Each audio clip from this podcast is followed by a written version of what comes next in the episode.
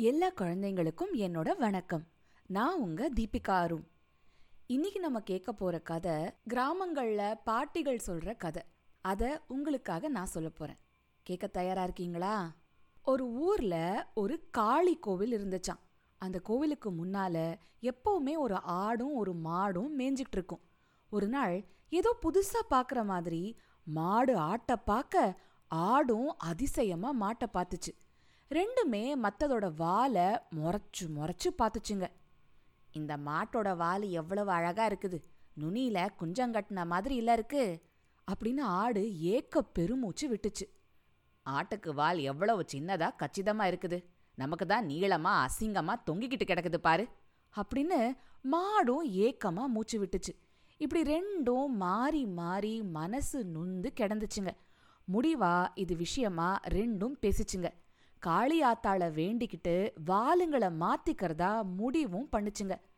காளியோட அருளால மாட்டுக்கு ஆட்டோட வாலும் ஆட்டுக்கு மாட்டோட வாலும் வந்துடுச்சு. ரெண்டும் ரொம்ப ரொம்ப மகிழ்ச்சியா அததோட இடத்துக்கு போயிடுச்சுங்க. ஒரு வாரம் இப்படியே ஓடிப்போச்சு.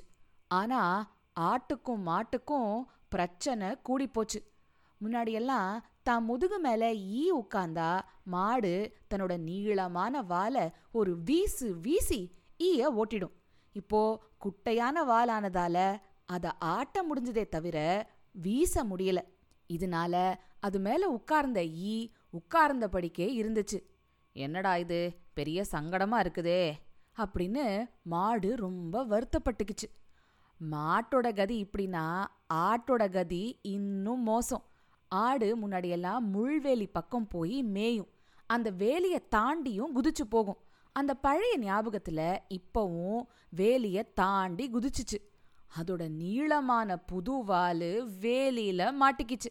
அப்படி மாட்டிக்கிட்ட வாலை மெல்ல மெல்ல எடுக்கிறதுக்குள்ள ஆட்டுக்கு ஓம்பாடு ஏம்பாடுன்னு ஆயிடுச்சு. ஏண்டா போயும் போயும் இந்த வாலை வாங்கிக்கிட்டோம் அப்படின்னு ஆடு புலம்பி தள்ளிடுச்சு. கொஞ்ச காலம் இப்படியே ஆடும் மாடும் சங்கடப்பட்டுக்கிட்டே இருந்ததுங்க. அப்புறம் அதுங்களால தாங்கவே முடியல. ஒரு நாள் அதே காளி கோவிலுக்கு முன்னால ரெண்டும் சந்திச்சுதுங்க. தம்பி எப்படி இருக்கிற? அப்படின்னு மாடு ஆட்டை விசாரிச்சுது. அண்ணே நீ எப்படி இருக்கிற? அப்படின்னு ஆடும் மாட்டை விசாரிச்சுது. அப்பப்பா உன் வாழை நான் வாங்கிக்கிட்டது ரொம்ப தப்பா போச்சு தம்பி. என் முதுகுல உட்கார்ற ஈய கூட என்னால ஓட்ட முடியல. இதோட நீ எப்படி தான் சமாளிச்சியோ தெரியல அப்படின்னு மாடு சொல்லிச்சு. அண்ணே நானும் சொல்ல வேண்டாம்னு தான் இருந்தேன். ஆனா இப்ப சொல்லுறேன் கேட்டுக்க. உன் வாலோட நாப்பட்ட பாடு கொஞ்சம் நஞ்சம் இல்ல. சின்ன வேலிய கூட என்னால தாண்ட முடியல. இந்த வாலு வசமா சிக்கிக்குது. அதை எடுக்கிறதுக்குள்ள படாத பாடு பட வேண்டியிருக்குது.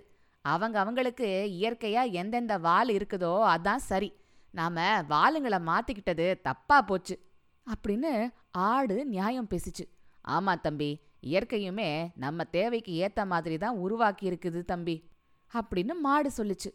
ரெண்டு பேரும் மறுபடியும் காளிய வேண்டிக்கிட்டு பழையபடியே அவங்க அவங்க வாலை வாங்கிக்கிறதுன்னு முடிவு பண்ணாங்க. அது மாதிரியே காளிய வேண்டுனாங்க. பழையபடி தங்களோட வாளுங்களை வாங்கிக்கிட்டு சந்தோஷமா போனாங்க. என்ன குழந்தைங்களா உங்களுக்கு இந்த கதை பிடிச்சிருந்துச்சா? இப்போ நான் உங்களுக்கு ஒரு பழமொழி சொல்றேன். இக்கரைக்கு அக்கறை பச்சை. அப்படின்னா என்ன? இதை பத்தி உங்க அப்பா அம்மா கிட்ட கேக்குறீங்களா? இந்த பழமொழிக்கு என்ன அர்த்தம்னு அதை பத்தி பேசுறீங்களா? சரி நீங்க உங்ககிட்ட இருக்கிறத வச்சுட்டு சந்தோஷமா இல்லாம உங்க வகுப்புலேயோ உங்களோட வீட்டு பக்கத்துலேயோ இருக்கிற மற்ற பசங்க கிட்ட என்ன இருக்குது அவங்கக்கிட்ட என்ன விளையாட்டு சாமான் இருக்கு? அவங்க ஸ்கூலுக்கு என்ன மாதிரி விஷயங்களை எடுத்துட்டு போகிறாங்க இதெல்லாம் பார்ப்பீங்களா அதெல்லாம் பார்த்து அடடா நம்மக்கிட்ட இது இல்லவே இல்லையே. இந்த நிறத்தில் இந்த விஷயம் இருந்தால் நமக்கும் நல்லா இருக்குமே அப்படின்லாம் யோசிப்பீங்களா?